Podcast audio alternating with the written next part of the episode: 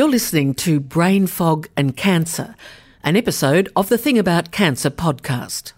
The very essence of all cancers is a change in the way that cells divide.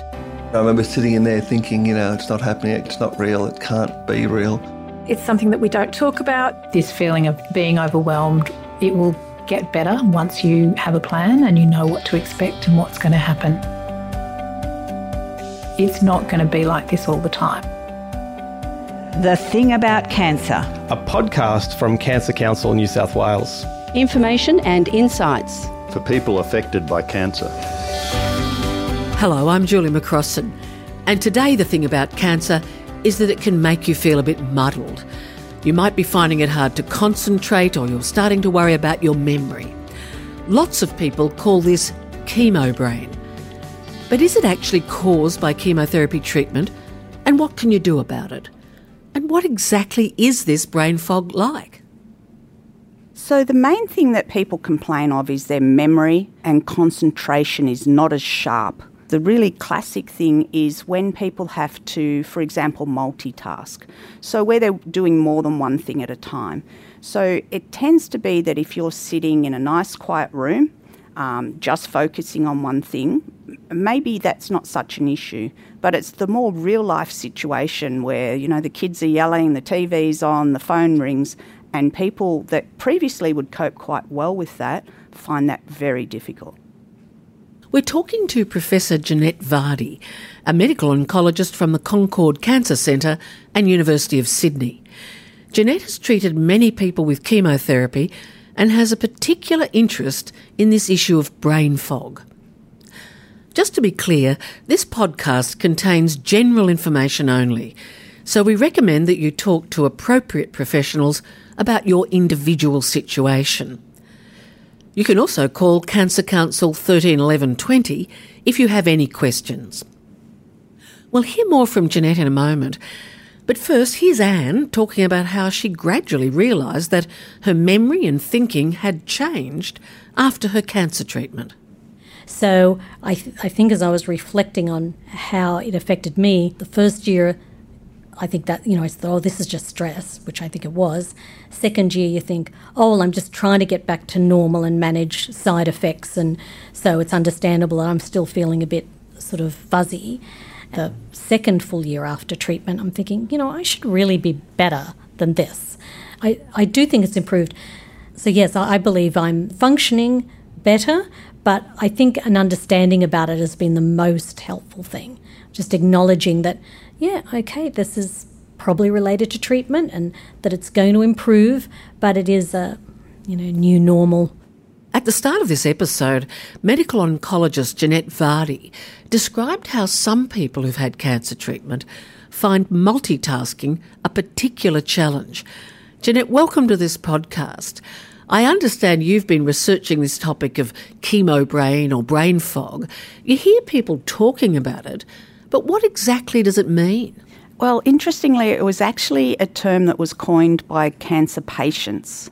So it was mainly breast cancer patients, and they were involved in support groups and started complaining about problems with their memory, their concentration, which they perceived as being due to the chemotherapy. And from that, it was the patients that coined the term uh, chemo brain. And these days, you sometimes hear the term brain fog or cancer brain. What's it about? So, the reason why we've changed the term is we've since found that with increased research, the term chemo brain is actually not very accurate. Because what we've found in our research is that people can have problems with memory and concentration before they've received the chemotherapy. We just all assumed that this was a chemotherapy effect because the patients were saying this occurred after they started chemotherapy. But we've since found that uh, perhaps more accurate term might be brain fog, or what we call it is more like cancer related or cancer associated cognitive impairment. Now, that's a bit of a mouthful, um, but looking at a lay term, we're tending to go more for uh, cancer fog. And what exactly does that word cognitive mean? So, cognitive really f- refers to how your brain is working, and it encompasses a lot of different things like memory, attention. So, what information you can take in, how it gets sorted in your brain, and how you then retrieve it. As someone's listening to this who may have just got their diagnosis, what may they experience? So, the main thing that people complain of is their memory uh, and concentration is not as sharp after uh, their cancer diagnosis as what it was before. And is this real? I believe it is, and I've been studying it now for about um, 13 years. So I think most oncologists would now agree that it's a real phenomena, but there are still a few skeptics out there. And what's the basis of the skepticism? One of the difficulties is we don't actually know the mechanism of what causes this. So, our hypothesis was that it was due to the chemotherapy and maybe causing toxicity to uh, certain types of brain cells. But there's been studies, including a large one that we've done in people with bowel cancer, that showed that the ones who got chemotherapy, their cognitive impairment was the same as those who had cancer but didn't get chemotherapy. But what was very interesting was that for both those groups, they had a lot more cognitive impairment than a group of people who'd never had cancer who were of a similar age. Now, I just want to offer some reassurance here. I personally have had a stage four head and neck cancer diagnosis. I've had a lot of radiation and I've had chemotherapy. And here I am back interviewing people for Cancer Council. So, although we may experience some changes in the way we think and remember things, most of us will return to a new kind of normal.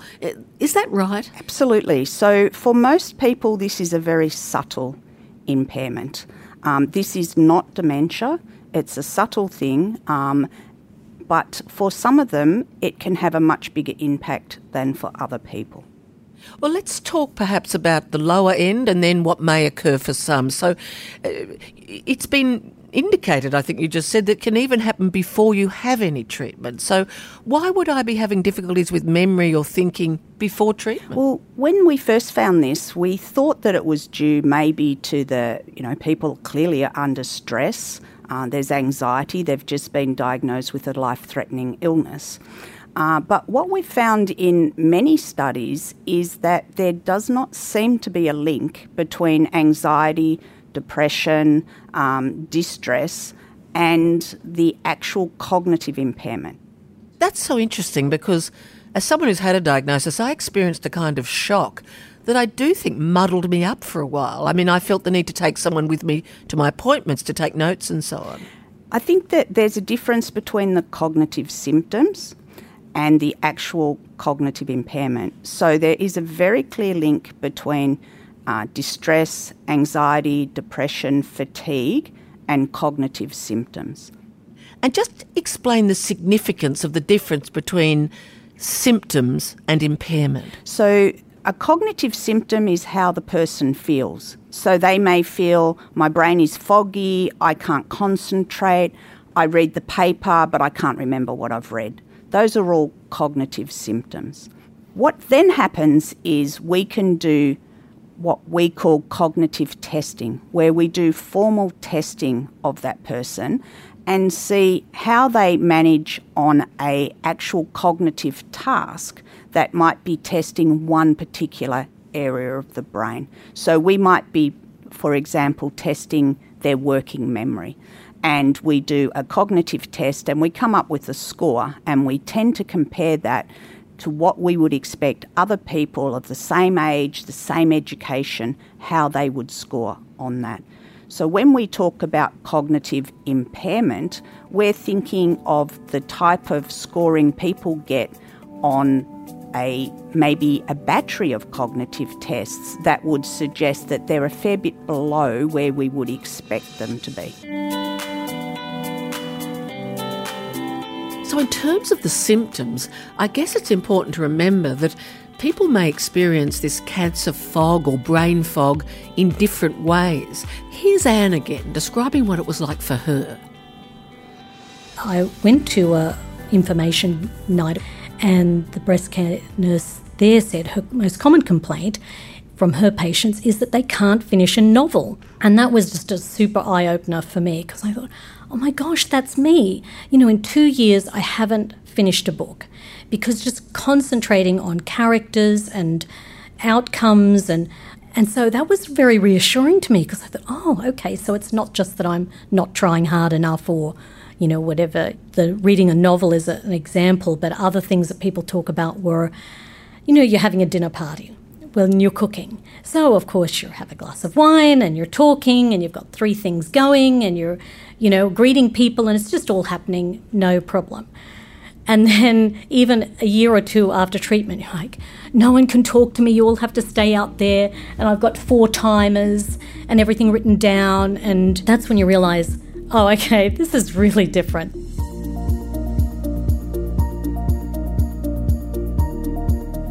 I have to admit, I, I chose not to drive during my cancer treatment and recovery, and that was a very unusual decision for me. I love driving. I, I've even been a heavy vehicle driver, you know, so I'm a big driver.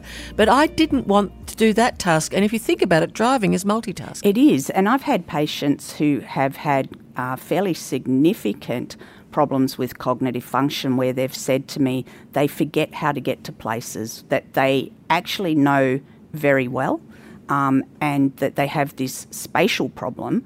And for them, th- this is sort of not the, the general, but a slightly more extreme. But things like they went to go to Aunt Mary's house, who they've gone to many, many times, and they just can't remember how to get there. In a moment, I'd like to ask you for your tips if someone thinks they have this cancer fog. But just before we get to that, I'm concerned that someone could be feeling fuzzy headed or find they're forgetting things, and there might be another cause that needs medical attention. What are some of the health conditions that may make you feel like it's a bit harder to make decisions or to remember things or to multitask? So, part of it for women, for example, may be um, we know that after going through menopause and immediately post menopause, that some people have cognitive symptoms looking more generally, things like uh, that can cause some cognitive symptoms, but it would be short term, would be maybe as simple as a infection. You know, a urinary tract infection, particularly in an older person, can certainly cause some cognitive issues.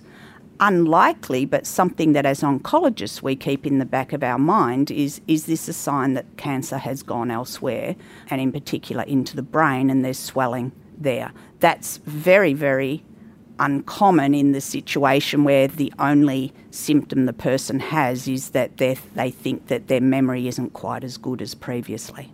And uh, electrolyte imbalance, dehydration, totally, anemia. Totally. Yep. Uh, there seem to be a whole range of things. So uh, tell your doctors what you're feeling. Oh, absolutely. Is this normal, doctor? Absolutely. And um, it's important that doctors actually ask about this symptom as well. And um, we would like to see doctors, oncologists, informing patients that this is a possibility, just as we say that fatigue is likely to happen um, and we go through other side effects of chemotherapy. There's enough evidence there now that this should be included on the list prior to chemotherapy, and then we should be doing regular checks during and after chemotherapy. When you're having cancer treatment, you're often uh, on pain relief, even opioids, depending on your cancer. Uh, you have interrupted sleep sometimes, you experience fatigue. I'm assuming all of those can give you changes to your thinking and memory capacity, at least for a period of time. Certainly can cause problems with the cognitive symptoms. And uh, we know very clearly that people with fatigue are more likely to have cognitive symptoms. If you've had a poor night's sleep, you're more likely to have cognitive symptoms. The testing, there doesn't seem to be much of an association between the fatigue, uh, the, the insomnia, and the actual testing done. But one of the big issues that it brings up is that a lot of these tests are not done in what we call real world situations. So when you do the cognitive testing, you're sitting in a really quiet room just with one person. Um, there are no interruptions, all phones are off, and you're just focusing on one task at a time. And it's very difficult in that situation to be able to test things like multitasking and what can be called executive function. So you need to start doing your tests in a busy office or a busy kitchen. Well, it's interesting you say that because we're actually doing a study where we're looking at trying to do real world testing where we get people to do a cooking task, a medication task, a financial task. And in some of them, built into the task is that the research assistant deliberately interrupts the person, trying to um, make it more like the real world situation. And I guess it's it's complicated by the fact that most of us may not have a, a pre-cancer score to compare with. That's what makes the studies um, extremely difficult. So we don't know where the person scored previously. They may have been extremely high functioning before and way above normal, and they're now within the normal range. So we would be saying this person does not have cognitive impairment, but it may be a difference for that person that they're very aware of having to work harder to come up with that. If I may add a personal comment as someone who's uh, four and a half years out of treatment, what it feels like inside me is that I have to work a little bit harder to be the old Julie. So I think I am the old Julie in terms of my level of function, but I feel I have to pedal faster.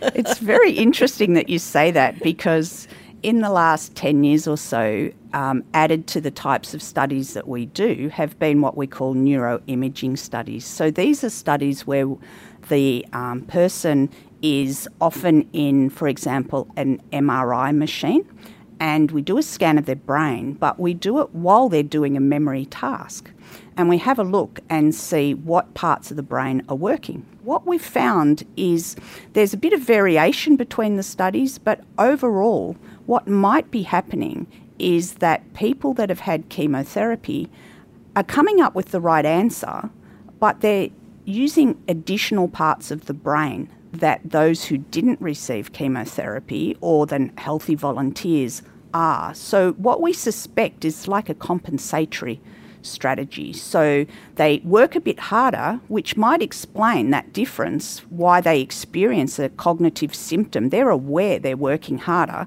but they come up with the right answer in the end, which might be why we don't see as big a difference on the actual objective cognitive testing.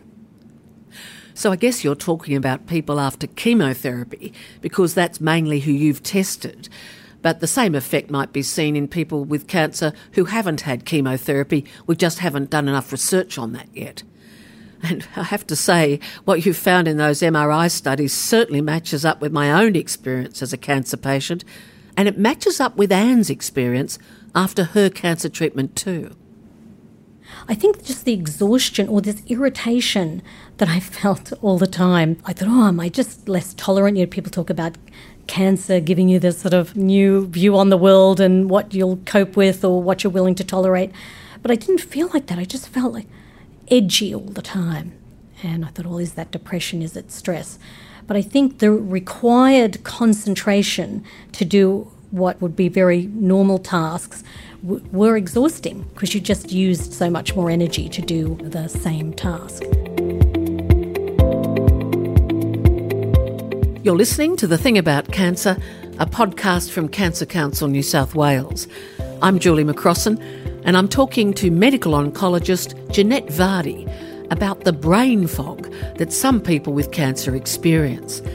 If you have any questions about this topic or just want to talk to someone about your concerns, you can call Cancer Council 131120. For links to any of the resources or services we mention, or to listen to more podcasts, visit cancercouncil.com.au forward slash podcasts and click through to this episode Brain Fog and Cancer.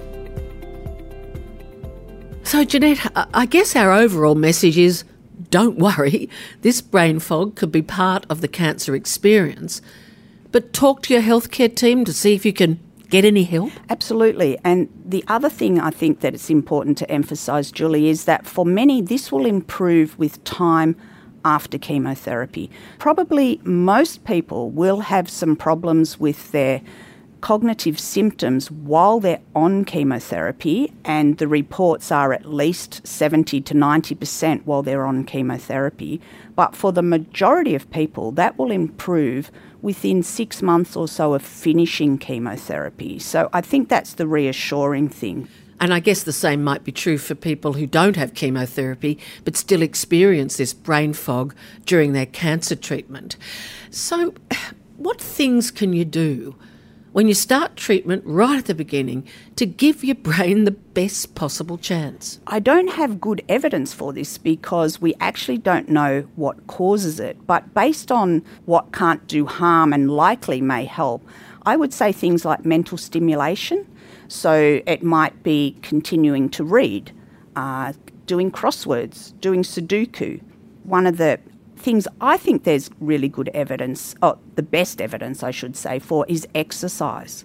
So it's going to have benefits not just for the cognitive symptoms, but for many other factors, which is probably a whole other podcast. But continuing to do some exercise throughout treatment is really important.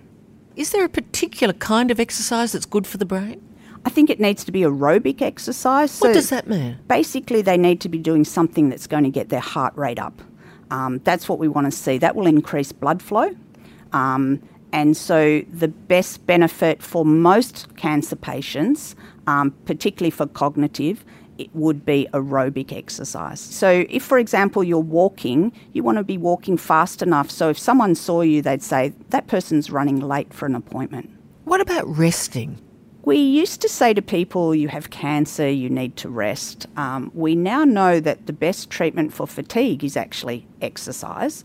And so I think often families with the best intention will say, you know, oh, don't do too much, rest. And it's important that people work within their capabilities, but people are able to do exercise even when they're on fairly tough chemotherapy regimens. Oh, yes, exercise comes up again and again in our podcasts, especially in the episodes on fatigue and sleep. If you do want to start exercising, check with your cancer team what's best for you. And Cancer Council has lots of great resources and programs. We've put links to those on our podcast page at cancercouncil.com.au forward slash podcasts and click through to this episode Brain Fog and Cancer. So I guess the key message here is simply exercise, exercise, exercise to the maximum of your capacity. Absolutely. And if you get some help with the exercise, I think you'll find that you'll be able to move that along even more. So, for example, with an exercise physiologist. So, we know that physical exercise is important. Now we're going to hear from Phil, who found that mental exercise, along with physical exercise, helped improve his concentration after cancer treatment.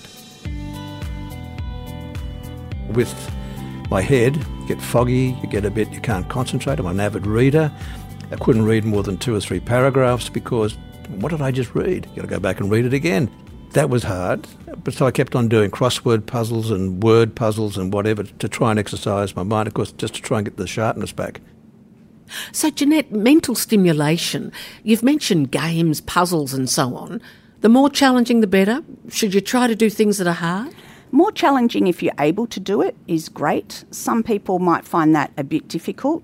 Um, there is evidence uh, outside the cancer world that learning a new language, learning a musical instrument, doing a course, totally, are all really good things for mental stimulation. We don't have that level of evidence for the cancer fog of the evidence that's best at the moment, I would say the two things are cognitive rehabilitation. So, what that means is doing things like the brain training that may be an online thing. Uh, we have a study where we're teaching people compensatory strategies, so things that they could do. Like? Uh, such as using notes, using smartphones, setting alarms, decreasing the clutter on their desk. Uh, so, those types of simple strategies. And we're also looking at whether we can teach people how to, um, with attention, whether we can improve that. At the moment, that's what the best evidence is for treating the cognitive issues. However, we still have a fair way to go with how best to treat this problem longer term. So let's turn to the question of just the practical things you can do during your treatment and during your discussions with your team to manage the likelihood of some difficulties with your thinking. You know, should you always take someone with you? Should you always take notes that you're just not going to remember like normal? Yes, I think it's important to if you if you know that this is a problem, you need to think about some what we call compensatory strategies. So, having somebody else along is a fantastic idea on many, many levels. Even if your concentration is good, it's just so helpful to have somebody else to be able to um, concentrate uh, who may be hearing different messages. And what about using reminders for medication and appointments and other things? Absolutely. For example, if you're having trouble remembering to take your medications, maybe what you do is you plug into your smartphone an alarm at the time that those medications need to be taken as a reminder, or you put it onto your computer. Um, using post it notes. Um, putting on the fridge times of appointments because that's a classic thing that people say I was previously so organised but I've just missed many appointments or gotten the wrong times. Um, again, putting that into your smartphone. People will forget things like family members' birthdays. So, things that you might not normally have had to do. Other things that I suggest people do if they're having some problems with their memory concentration is to try and minimise distractions. Um, simple things like doing the harder tasks at the time of day that you're freshest. So, for most people, that tends to be the morning, but so you're setting aside the time to do those more difficult things. Also, things like you may need to break tasks down into smaller components to be able to do it. And probably an important one is turn off the phone, turn off the emails dinging in again to try and minimise your distractions. I actually kept a, a, a, medication chart, and it was one to check that I'd done it, and it, I couldn't remember sometimes if I'd had my medication or not. But the other thing was, it was great to show your clinical team because many of us are patients as outpatients now. That's correct, and I think that's a great idea. People can do it for medications, for example, with a dosette box, and you might think, I don't need that. But if you're forgetting medications, that's a great way because you can actually check whether you actually took it or not, as opposed to, mm, I think I took it, but I'm not quite sure. And a dosette box is a pill organiser with separate compartments for each day of the week and different times of the day. So you or your family member or a friend can load it up with all the pills you need to take at those times. Or you can get a pharmacist to do it for you, and then you always know whether or not you've taken your medication. Uh, Jeanette, I'm wondering whether there are any medicines or even herbal therapies that can help you improve your memory if you are having trouble. So, in a word, no. Um, there's not good evidence for any of those. There have been trials done. There are ongoing trials being done in those. Um, there's been things like using stimulants to see if that helps. Um, the bottom line is, I don't think there's any good evidence for those being used outside of a clinical trial at the moment. As one of the strategies, as well as talking to your uh, health team as you go along about what's happening for you and keeping them abreast of how you're feeling and is there anything they can do to help you, is it good to tell your family and friends so that they can be aware you might not be quite your normal self? I think that's important, um, particularly if you're having cognitive symptoms that are impacting on what you're doing. Even if you make a joke of it, oh, you know, you've forgotten something and that's the chemo brain. Um, because people have said to me that in a more extreme case where they don't like meeting with other people or they, they're decreasing um, doing tasks because they're worried about what other people will think. Whereas there will be a, you don't want to tell everybody, but there'll be a circle of people that can really support you with that. So it may be that someone comes along and they take the notes or they remember to put the reminder into your smartphone because you may forget things like that. It's only where there's an issue. If I could just talk as a cancer survivor myself, you've mentioned a few times the word subtle, that some of the changes are subtle. And I've found that when I try to talk to my friends and family about it, they constantly reassure me. Uh, no, you're just like you always were. And I know I'm not. I, I feel intu- intuitively that I'm I'm having to work harder, I'm struggling a little. But I just share that for, for listeners that it may be that people don't notice the change and it may be other cancer survivors you need to talk to for some empathic understanding. And there are blogs just devoted to this topic with cancer survivors. Let's go to the, the world of work. Some people keep working. Uh, either full or part time during their treatment, and, and others, of course, will return after treatment. But are there any tips for what you can tell your boss, your employer, to to help manage this transition back to full full cognitive capacity to get rid of the fog?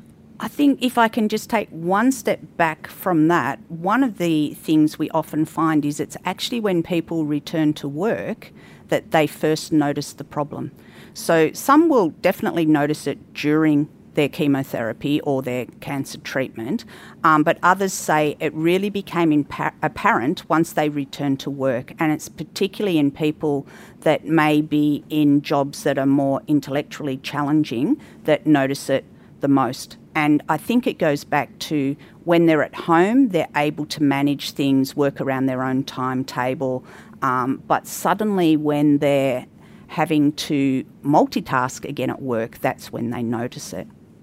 So, if you're finding that difficult, should you tell your employer? I think it's really important to be upfront with your employer and your work colleagues if you're having some cognitive issues and let them know because in most circumstances they will really try and help you but if they don't know they won't understand why um, you may not be functioning as well as what you were previously. Some people are scared to actually mention it, and I've had patients whose employer does not even know that they have cancer. And I think that certainly uh, it makes the situation a lot more difficult. If you do tell your employer, what sorts of things can they do to help you? It might be going back part time to start with, reduced hours each day, uh, things like uh, maybe not doing the really challenging things that you did initially and working up to that. In some cases, people might be comfortable having an assistant who's able to overview some of the work. And again, just things like trying to minimise distractions and having the person not working to stressful deadlines, uh, which is easier said than done in some work situations. And I guess in some work situations there could be safety issues. So yes, you want to be upfront if there's a safety issue, I assume. Yes, yes, I think definitely. And you can find out more about working during and after cancer treatment in Cancer Council's booklet, Cancer, Work and You. You can get a copy by calling 13 11 20 or go to the link on our podcast page at cancercouncil.com.au forward slash podcasts and just click through to this episode Brain Fog and Cancer. Uh, Jeanette, I want to come back to that question of reassurance. If someone has just had a diagnosis and has been listening to our discussion, they might be thinking, oh my goodness me, what am I in for? So, what's our basic message to them and our reassurance for the bulk of people listening to this? I think it's important to know that you may well experience some cognitive symptoms while you're going through your cancer and cancer treatment. For most people, this will be subtle and you'll be able to get by with the assistance, particularly if you've got supportive family and friends.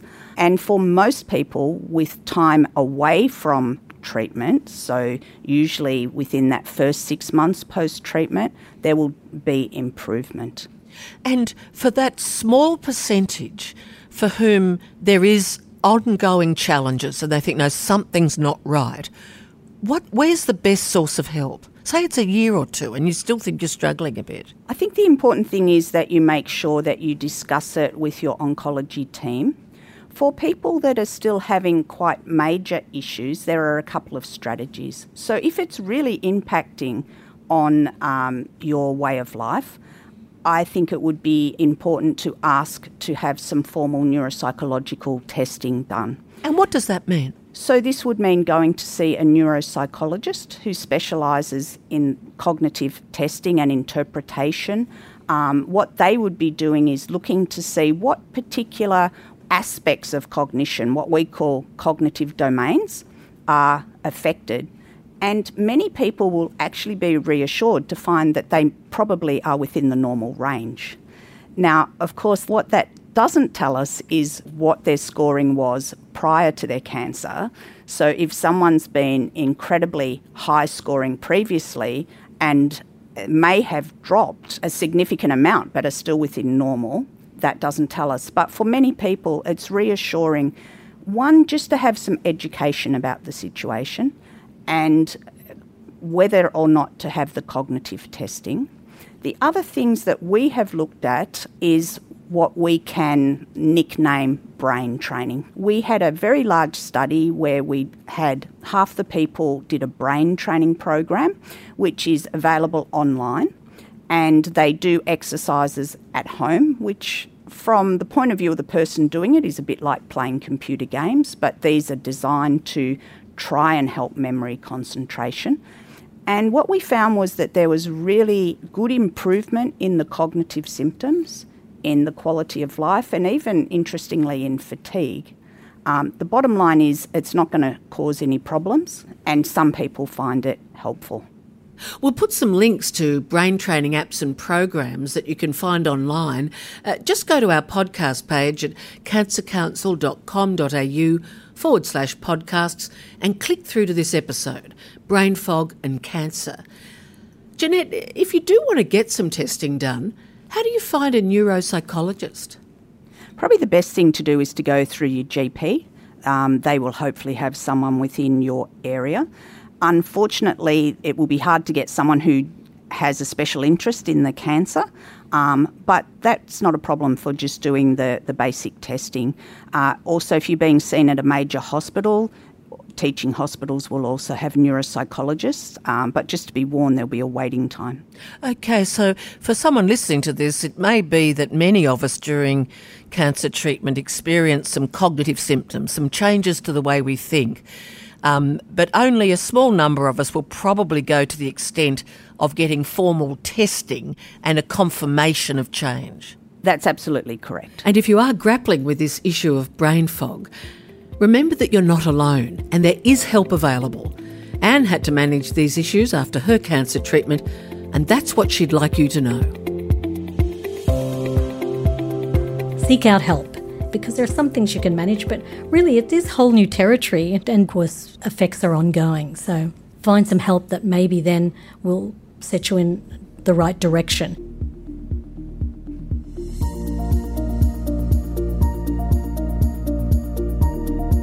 Well, that's it for this episode of The Thing About Cancer.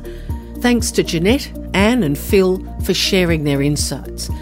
If you're looking for more information, you can ring the Cancer Council 13 11 20 information and support service from anywhere in Australia or go to cancercouncil.com.au forward slash podcasts. If you have any feedback on this episode, we'd love to hear from you. So leave us a review on iTunes or on our website. If you'd like to subscribe to the show, you can do it in Apple Podcasts or your favourite podcasting app. If you found this episode helpful, you might want to listen to our podcast on sleep and cancer. In that episode, I talked to psychiatrist Catherine Mason about how cancer affects sleep and how you can sleep better. I would caution against getting too fixated upon sleep because one of the, the ironies about sleep is the more anxious you are about it and the more determined you are to get a good night's sleep, the more difficult it is to actually get a good night's sleep. All of us have had periods in our lives where we didn't get very much sleep. Good sleep is ideal, but it's not catastrophic if you're having problems sleeping. You can find that Sleep and Cancer episode on our website at cancercouncil.com.au forward slash podcasts. The stories and experiences contained in this podcast represent the views and opinions of the speakers. They do not necessarily represent the views and opinions of Cancer Council New South Wales. This podcast contains general information only, and Cancer Council New South Wales recommends you obtain independent advice specific to your circumstances from appropriate professionals. I'm Julie McCrossan and this has been The Thing About Cancer, a podcast from Cancer Council, New South Wales.